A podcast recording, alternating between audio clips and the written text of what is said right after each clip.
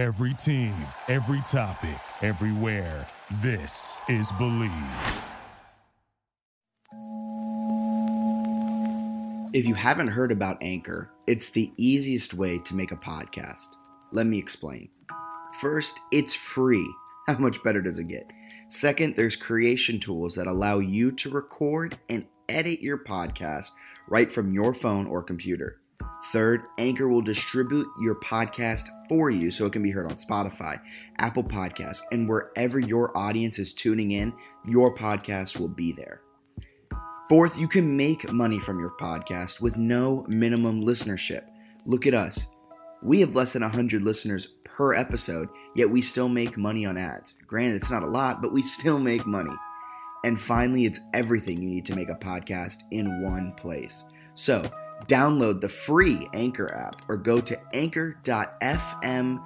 That's Anchor, the thing you throw off your boat, .fm to get started.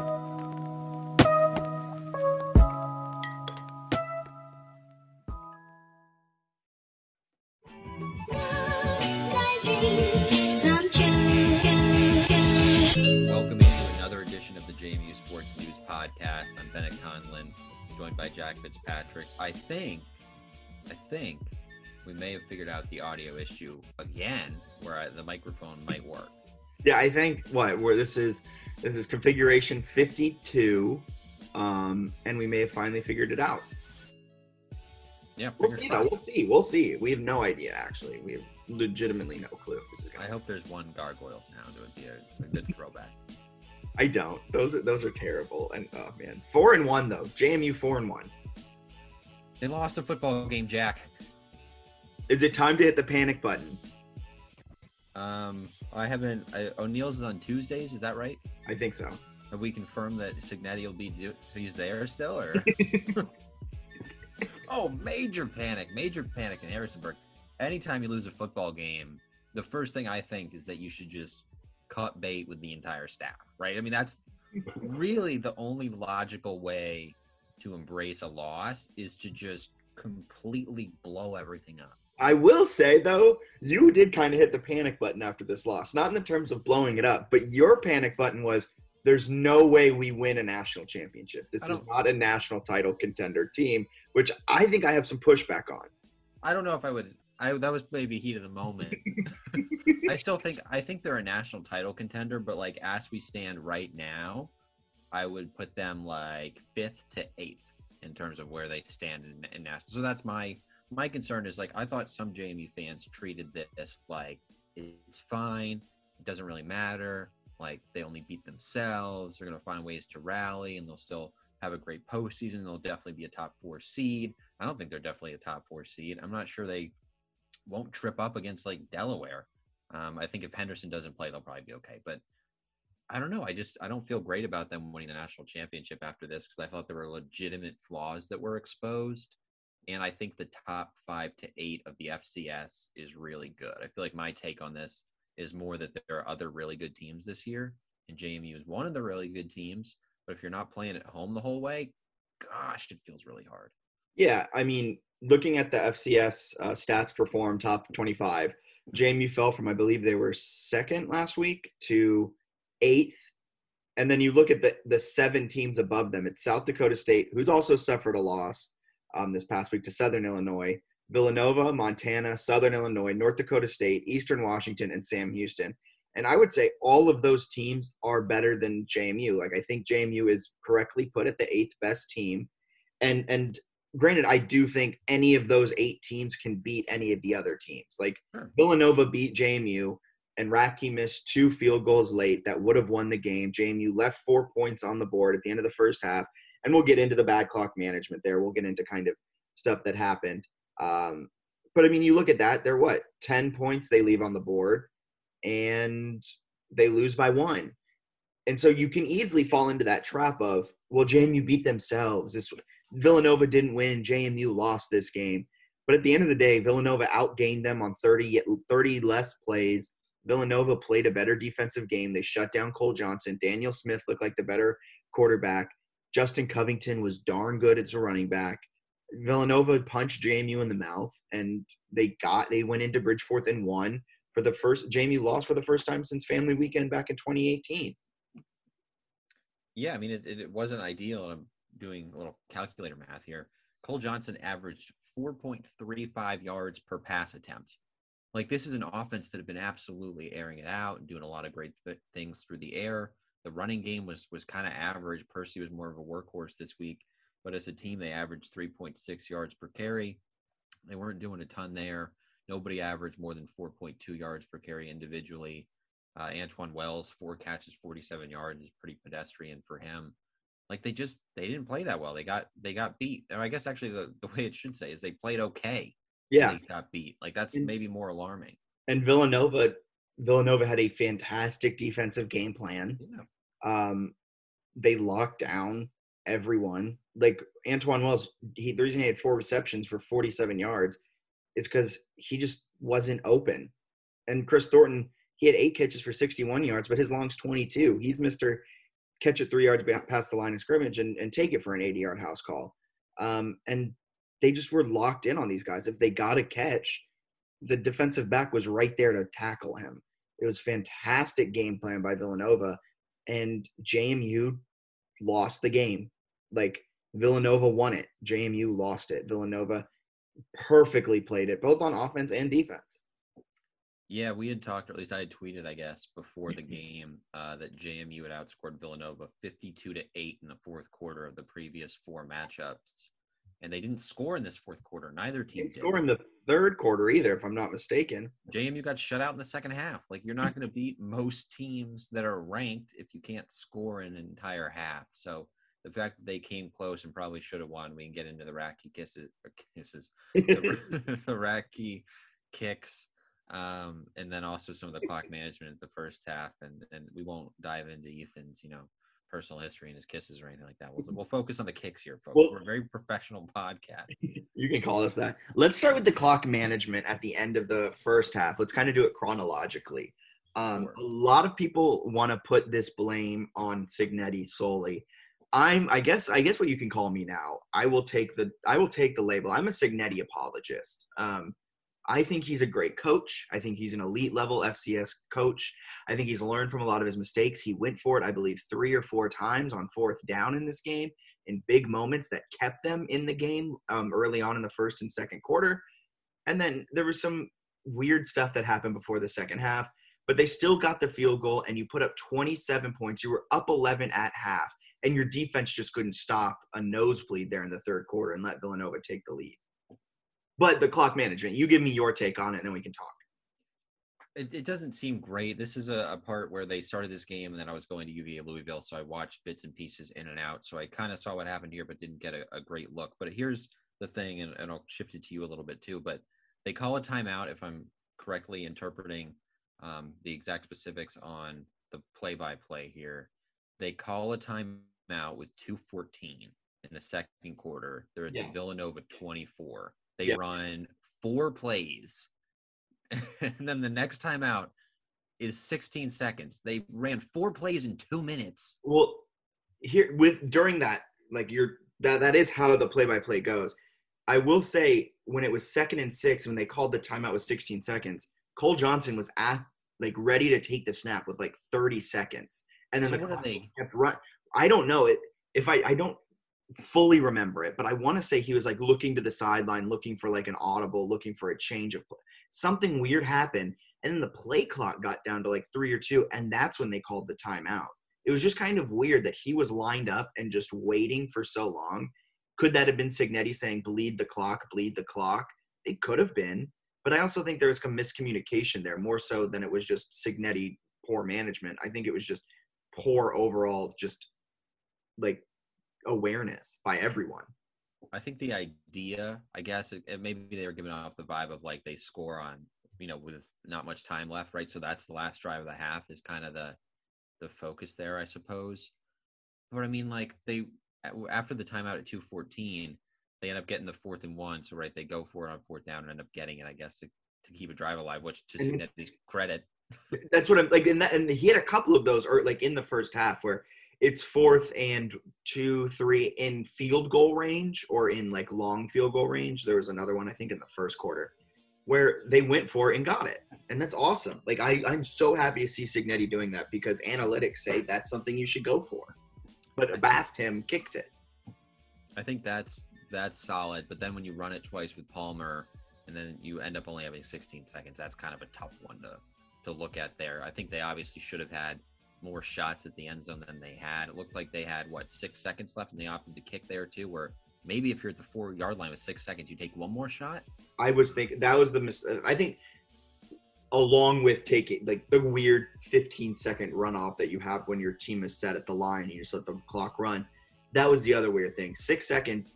You think when you're on the four, a play is going to take about four to five seconds, if if something's there. Where if Cole Johnson, you tell him in the huddle, hey, if there's nothing there immediately, throw it away, get it out of the back of the end zone.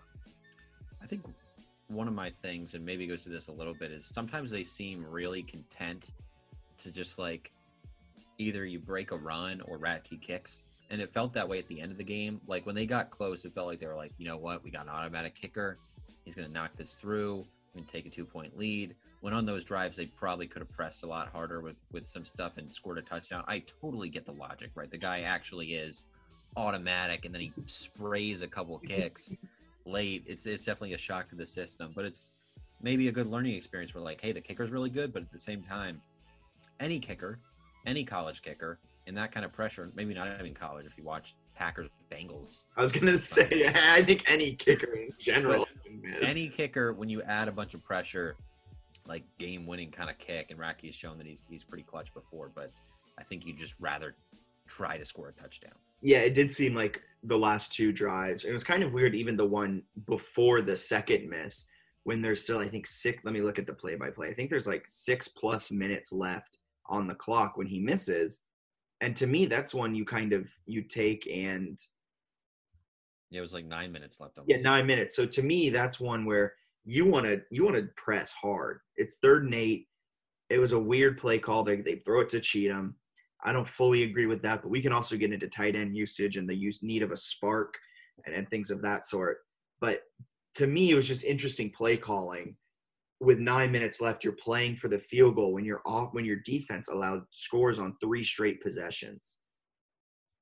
Yeah, it was it was kind of interesting where they mixed in like so. For example, the the second and eleven play um, on the first field goal, which is a 27 yard attempt, it was second 11 from the Villanova 13. They ran it for three yards, put yourself in third and eight from the 10, which is really a tough position because the field is so cramped at the goal line. Yeah. Pretty easy for a team, especially if the team's running out five DBs. Like pretty easy to to to crowd that one up and clog it up. And then the next one, they got a first and 10. They run a little pass to Palmer that doesn't get any yards. Then again, second and 10, they run it for three yards. I think those second down calls were a little bit costly at the same time, like I don't think either of us are throwing all of the blame on Ethan Ratke. But like if you put yourself in a position where you have two kicks from 35 yards or or less, you know, to to win a game, a conference game, a hard fought game, it's it's really hard to fault Cignetti for that. Like his kicker is amazing, and he has two kicks from under 35 yards to win. Like most weeks, JMU wins that game. Yeah, I'm that's why I really struggle blaming Cignetti. Even still, like even with the poor clock management at the end of the half, I know they left four points on the board, but you were up 11 and you're supposed to have one of the best defenses in the FCS, and then they just let them march down the field three times in a row to take the lead, and then you're still in a position to win. And like, yeah, I'm not putting blame on Ratke. He did miss the kicks, but at the end of the day, that happened and but you can't blame Cignetti either for the missed kicks. Like you can't be like Ethan missed, that's on Cignetti. No, Cignetti was playing probably probability, and I can't fault him for that. It's also I also just want to take a quick shout out to Forrest Rhyne, the linebacker for Villanova. Awesome. He's the big reason that JMU's rushing attack never got going. 20 total tackles. And then Townsell, I don't want to pronounce try and pronounce his first name. Townsell and Mike Ruane, Rowan, R U A N E. I apologize. I don't have the pronunciation guy in front of me. They both combined for 22 tackles. So, like, that's a big reason JMU's defense was kind of shut down all game. But I can't put blame on. I, I to me, this is a blameless loss. Villanova was the better team. They outclassed JMU. They punched him in the mouth. They had the better game plan. I'm not saying that JMU's the worst team. Villanova was the better team on Saturday. You can look up any sort of like gif about you know someone frantically looking for something and that's kind of what it feels like when jmu fans have the team lose like who do we blame? And they almost never look at like villanova's pretty good. And i think that's kind of what this game was it's like villanova's pretty good.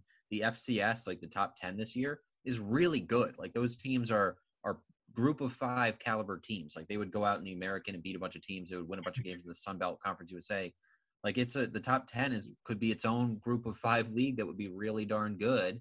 And it's going to be hard to win a national championship. Villanova's good. And JMU got beat by a good team. That doesn't mean there weren't mistakes. Yeah. But when's the last time play JMU played a mistake free football? Like that's not what college football is. It's all about mistakes. They did play a mistake-free football game in terms of turnovers. They didn't turn the ball over. They won the turnover battle because JMU got the strip sack early on in the second quarter. So like Villanova was the better team. Villanova had a mistake. JMU capitalized it with a touchdown, so seven points off of turnovers. And they had two. Like, it's just so hard for me to put blame. Like, coming coming into this game, we we both said it on this podcast.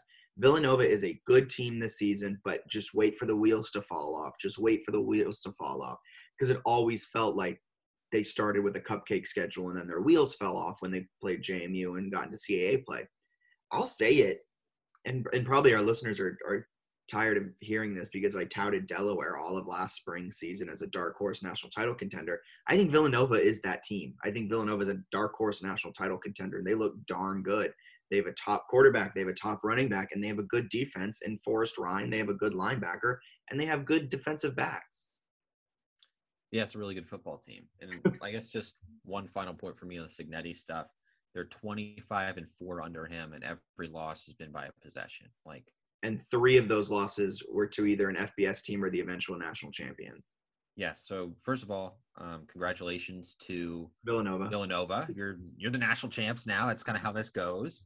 So good for them. Good for the Wildcats. Big time for them. Um, moving on. I, I don't know where we want to go. I'll let you. i I'll let you take the reins. Where do you want to go next? Does this take a put a halt to FBS talks? Do you want to dive into that next, or do you want to dive into the offense needing a spark and the use of tight ends? This is all really good. Let's let's start with the tight ends. Actually, I think that would be interesting. Okay, perfect. So I saw there was definitely some stuff about people. Well, people typically watch a game and they see the offense struggle and they're like, "Oh, they need a some sort of spark." And I, I text you jokingly, I'm like, "Gosh, why don't they just get chunk plays? Why don't they just throw it to the open man and score touchdowns?" Villanova did a really good job. It sounds like they broke some tendency based on what Cignetti said, but they're playing like the three three five stack kind of thing. It's a lot of DBs. You mentioned the linebackers are just filthy. Like Yeah. really good linebackers. They got the secondary that's good. Thought the defensive line obviously did some nice things to be able to prevent some rushing too. So I don't like offensive spark. Some of it's good defense, but what's your thought when people are like, oh, they need a spark, or kind of saying that like, why are the tight ends not heavily used within the offense?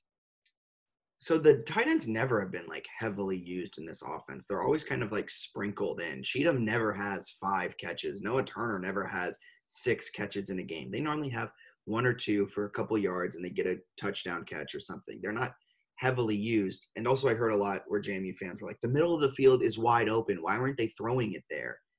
Um, to me, kind of how I interpreted the game as I was watching, they were playing a lot of man coverage. And so they go where the receivers go. And so there just wasn't a lot of guys in the middle because they weren't trying to bring Thornton over the middle on an in route or Antwane Wells or Bracey even. They're trying to kind of push them down the field. But the problem with that is then you have to leave your tight ends to block because Villanova was getting great pressure on Cole Johnson, especially in that third quarter. So you have to leave your tight ends to block, get some extra men in to try and slow down that rush. And so then therefore you don't have the tight ends leaking out into the middle of the field, into the flats. So it was just it was just a perfect defensive game plan for Villanova, and that's why you didn't see much happening in the middle of the field. But there were some catches there um, overall. But what you said about a spark, I mean, they do have a spark. They have Kris Thornton, Antwane Wells, they have Percy, they have Latrell. Like they do. We just didn't see them because Villanova's defense played so great that they extinguished any spark that would that was there. That's the definition of a good defense. They were Villanova was awesome. Like, like that's that's kind of our main takeaways. Like they played really well, and yeah, I agree with you. Like they were from the bits and pieces that I saw, they were blitzing like crazy. Like they were sending a bunch of guys, and yeah, you gotta you gotta protect Cole. He's Like, gonna get crushed. Tyler Stevens, no offense to him, he's not Liam. So like you have to help him. Like so you're probably gonna leave Noah Turner in to kind of chip him a bit. And then the running backs too. I mean, they weren't I don't think they were used much in the pass protection, which could have been a problem. I I'll have to watch the t- watch the tape and and see that, but to me the tight ends needed to be used in pass protection more than they needed to be in pass catching and that's the right call. Villanova was just the better team because when you have five defensive backs, Kris Thornton and Antwane Wells can't break through, and Scott Bracey only had one catch for nine yards. Scott Bracey, I don't want to rag on him, but like, he's not what we thought he was going to be. Yeah, I think you probably would want a little more out of him alongside those those two top guys, and we'll see if he can kind of have more productive showings. And even some of the other th- number three guys, I don't know how much run they necessarily got in this one, but like, was it against New Hampshire or was it a maybe it was a previous game? But they got a lot out of um, what was it Curry and and Reggie Yeah. Brown both made plays. Like they got other guys involved. In this one, it really felt like it was just those two getting open. So I think maybe a third guy continuing to step up will be a big deal. The running game's got to get more, but like Villanova played really well. And if Ethan Ratke makes one of the field goals, which most games he would, the the conversation would not be about like horrendous play calling or issues with the offense. It'd be like we just won a hard fought battle and we'll be better come playoff time. But they happen to miss a kick. I think that I think that's what bothers me is that we're ragging on Cignetti, we're ragging on all of this stuff. When at the end of the day, JMU was in position to win. If you play this game a hundred more times, they're going to win it a hundred more times. And so the conversation shouldn't be that. It's that Villanova was a damn good football team that that game planned perfectly for JMU, that shut down Cole's explosive arm, where he's been averaging some of the best yardage in the CAA all season and Daniel Smith looked like the better quarterback in this game. And Justin Covington ran all over the Duke's defense, averaging 6.6 yards per game. I don't think there was a sack for JMU's defense either. As I say that, there was one and a half sacks, two sacks, excuse me, two sacks. So, I mean, but that's the defensive line needs to be better. This game just showed that JMU can be a great football team. We saw that against Weber. Now, Weber might not be a playoff team because they're quarterback got injured and, and all of that. So they might not even be a playoff team. New Hampshire probably isn't a playoff team. So the one game they played against a playoff team, they lost, which isn't looking good for JMU. um, but like the offense looked really good. It's in the New Hampshire game too. I mean, the defense even looked good. Just the New Hampshire game was wonky as all get out. But to me, this JMU team can be great. Can they overcome when teams have a perfect game plan against them? And so far, they're 0 1 when that happens. 2018 felt like JMU would just take like mo- multiple pistols and just fire them repeatedly into their feet. Like they shot themselves in the feet. And then That hit so that many- analogy is fun. That wow, that was great. They did it so many times. Where this year they obviously made a bunch of new ha- mistakes at New Hampshire. Like this game just felt like a good football game. And the 2016 team that win, won the national title played a lot of really good football games and just found ways to win. It's like this absolutely doesn't take JMU out of national championship contention. I don't think they're the favorite because I think there are a lot of really good teams that are going to have more home field advantage.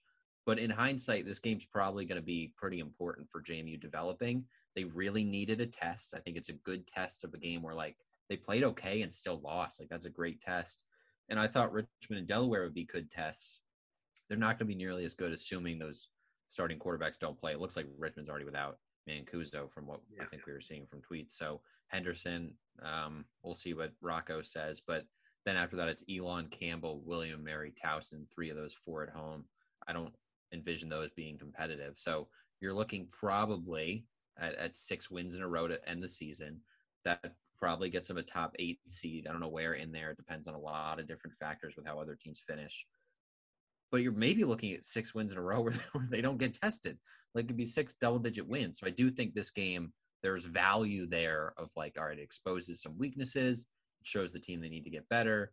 The coaching staff can try to improve. Like there's there are some benefits from dropping a random October game. You know what is crazy though? I know the defense didn't really allow 21 points against New Hampshire, but just looking at the schedule, they haven't allowed less than 21 points against an actual team this season. Maine's not real and Morehead's not real. Like Weber, they allowed 24. New Hampshire, they allowed 21. Villanova, they allowed 28.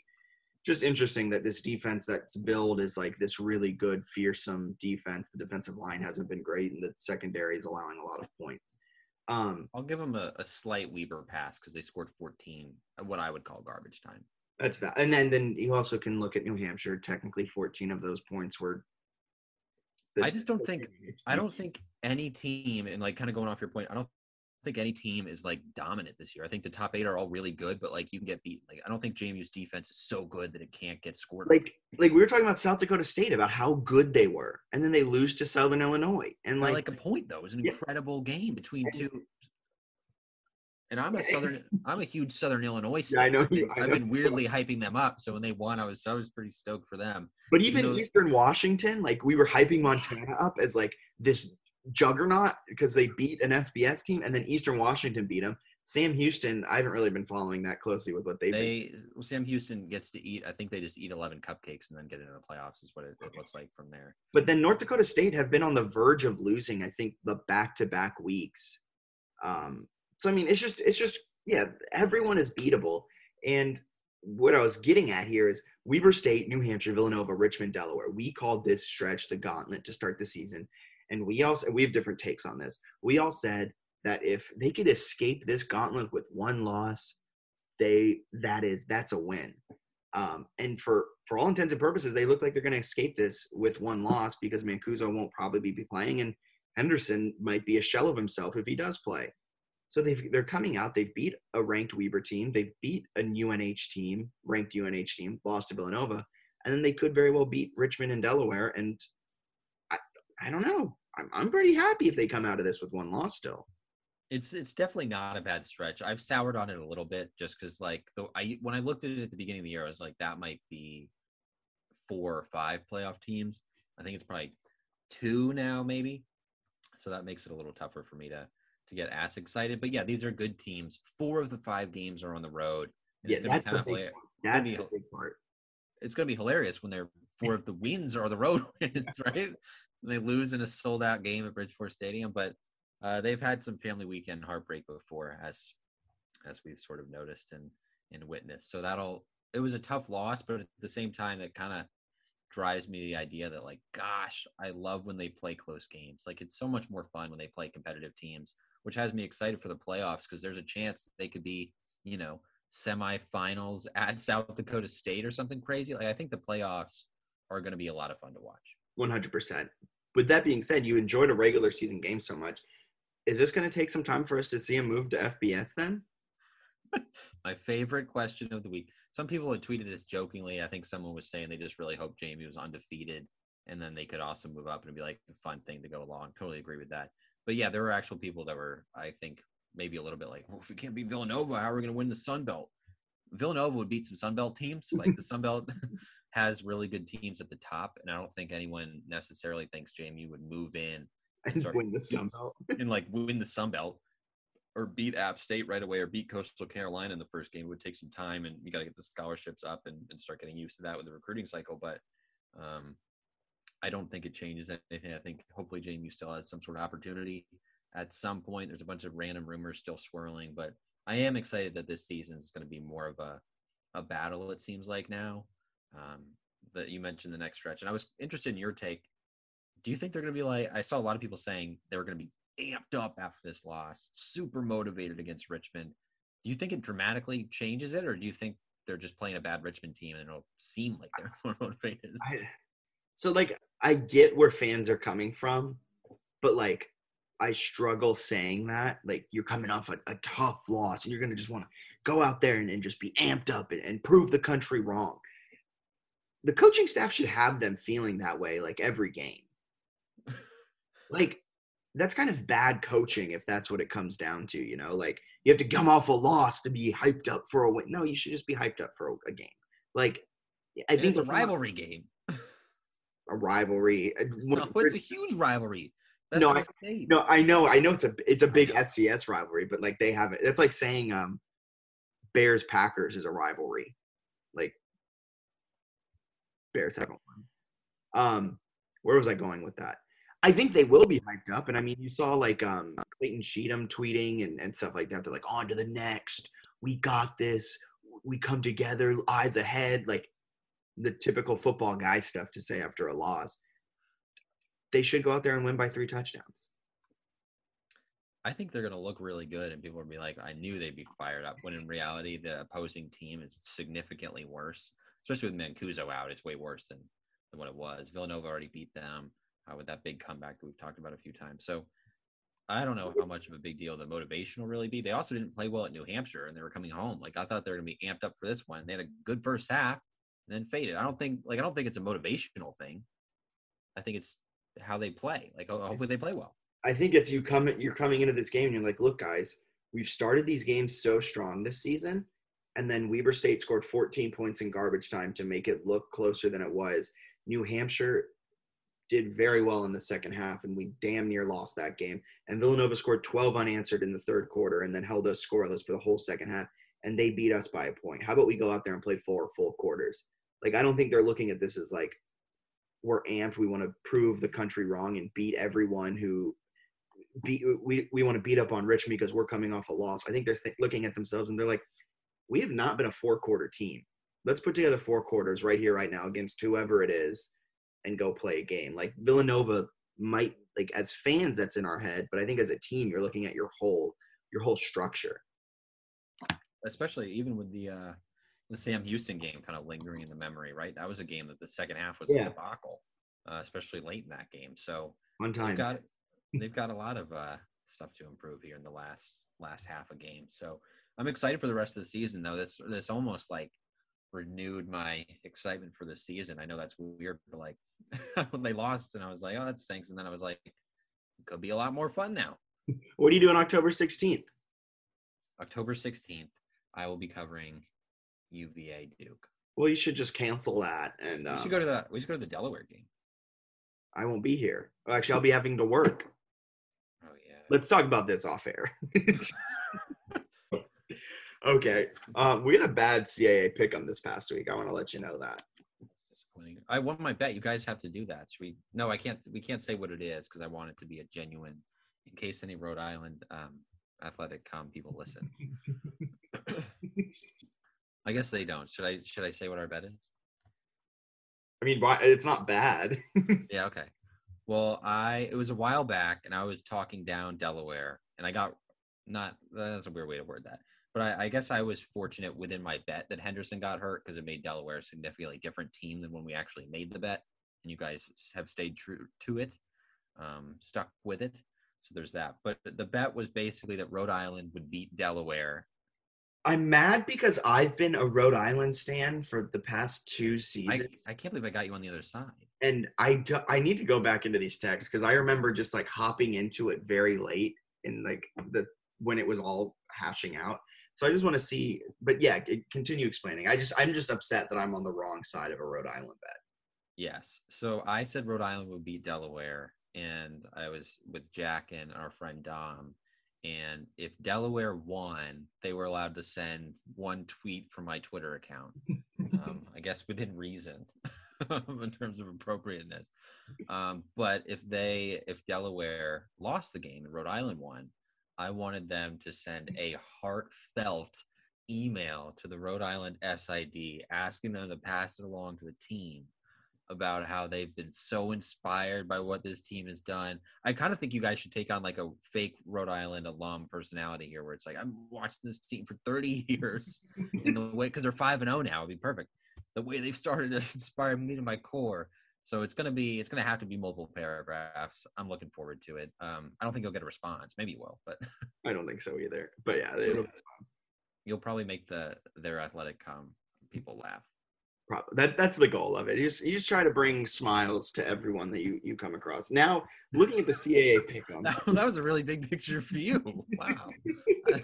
you just try to make everyone you interact with smile. Gosh, that's better than me. Um, looking at last week, the CAA is a topsy turvy crazy place. Elon beat Maine by 10. Rhode Island beat Delaware by 7. Villanova beat JMU by 1. If we're going through it, all the dogs have won.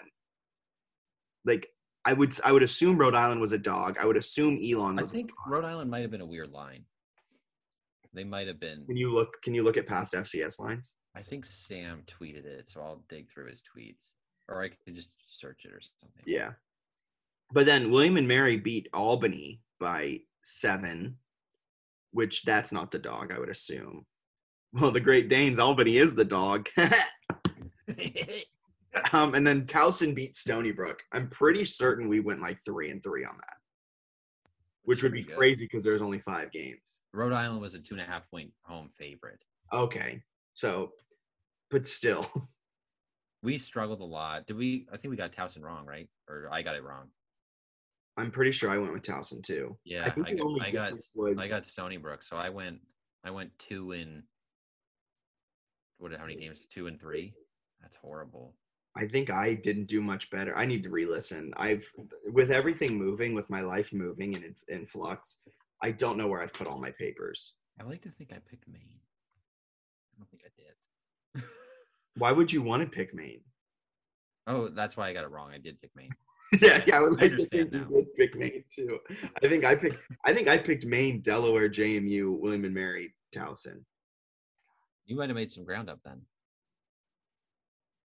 We'll Uh, listen. We'll I don't know.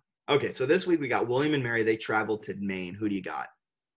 Well, now I'm all concerned because well, William Mary was also getting boat raced against Albany at home. Yeah, and then you won somehow. 21 to 3 at halftime and they win 31 to 24 um just absolutely, absolutely wild um also is the undercuffler hurt he didn't play Maybe he got benched. or maybe he's got covid um yeah so he's out Sorry, that we shouldn't laugh at that. That's rude. Jeez, That's- true we hope that he does not have covid he's a very anti-vaxxer person, like very outspoken about it. So yeah they've had a tough year um i'll take william and mary that probably got too political for this podcast. we've lost all our listeners. Um, but no, hopefully we're not rooting against anyone to be ill. Um, but hopefully, I think William Mary's going to win just because I feel like they have a pulse as a team, and I feel like Maine's like just down and out. I agree. I pick William and Mary too because I'm still on that bandwagon. I don't know why, but I, I still am. Dartmouth, New Hampshire. Ho ho! Sneaky good game. I think Dartmouth is not bad. Um, New Hampshire had a bye week. It's hard to win in New Hampshire. I think they'll they'll just like take advantage of some mistakes and and win. I'm still I still kind of think New Hampshire might sneak into the playoffs, so I'll say New Hampshire wins. I think they can too if they if they have a good finish to their season. Um, JMU Richmond. Oh, it's a big bounce back for JMU. Oh, I also pick UNH. I don't know if I I, I mentioned that. JMU Richmond. um bounce back. Richmond had a bye, so they could try to do something, but they're not very good. So, um, forty-two to seventeen. 42 to 17. Good. That's way too high on both sides. Maybe, well, definitely on Richmond. They're not scoring seventeen, but also. Um, I'm going 38 21. Twenty-one for Richmond in the freshman quarterback. Yep, Bo English. I have faith in the uh, English channel. Uh, Delaware at Stony Brook. Oh, Nick's brother. Um, No, it's what? No, it's not. Stony Brook's really bad. Like Stony Brook's really bad. You know what I want to see? Stony Brook, Maine. That game probably already happened once this season. Uh, I'm not seeing it on there. I'm not seeing it. I'll take what is this? Who is this? Delaware playing them? I think um Delaware is going to win in a very disgusting game. I'll say like 16 to 13. I agree, mainly because Stony Brook will muck it up and Delaware will muck it up. And That's going to be just so much. well, actually, Delaware's coming off the loss to Rhode Island. This is at Stony Brook. Yeah, Stony Brook. You know what I'm going to say? Thanks. you're going to take Stony Brook. they actually they might they could win it because no neither team's going to be able to score. I'm going to go Stony Brook because it's at home. They took Rhode Island to OT. I'm going Stony Brook. Wow. Villanova at Albany. This is actually a pretty good letdown spot for Villanova. So are you Uh, picking the Great Danes? I'm, I'm considering. Are you actually? Yeah, I mean, it's a big time letdown spot. I just think Albany, Albany feels like all year for them has been a letdown year. Like they, they really are not good. So I'll say that Villanova wins, although I would not be surprised if this one's like sneaky close because Villanova is just like riding the high of beating JMU. I think Mark Ferrante will have them locked in and ready to go, and I think they win by like 21. Um, Rhode Island at Towson. Can Rhode Island move to six and zero? I I'm going to go out on a limb. I have not researched this for the first time in program history. Towson is one of the scrappiest bunches in the conference. Like these guys will scrap with you. They will absolutely scrap. I know where he, I know who you're picking. I know where you're going with this. I can't name a single Towson player. I just know they're scrappers. Um, Rhode Island struggled against not really, but they they kind of battle every week and like just pick up wins. Like it's weird how Yeah, they they, are to losing. But I'm going to stick with Rhode Island. I think Rhode Island remains undefeated for another week before getting the doors blown off by Villanova the following week. I got Rhode Island too. I'm I'm really big on them. Their quarterback's one of the best players in college football. Kasim Hill. He's also one of the best backups in the NFL. Guys must be gassed on Sundays. That's why he backs up Jameis. What a win for them over Delaware. Just gritty stuff. Well, anything else you want to add? I don't think there's there's really much. Veldman was CAA co-offensive player of the week in volleyball. Okay. Um, field hockey fell to number seven Maryland 3-0. Men's and- soccer's pretty good. JMU beat William and Mary in men's soccer. They're ten and two. They're they're rolling. Yes, they are. You can call them butter because they're on a roll. You can call them butter because they're No, don't repeat my joke. Whatever. For Bennett Conlon, my We'll eat Jack. Patrick. You guys have a wonderful rest of your day.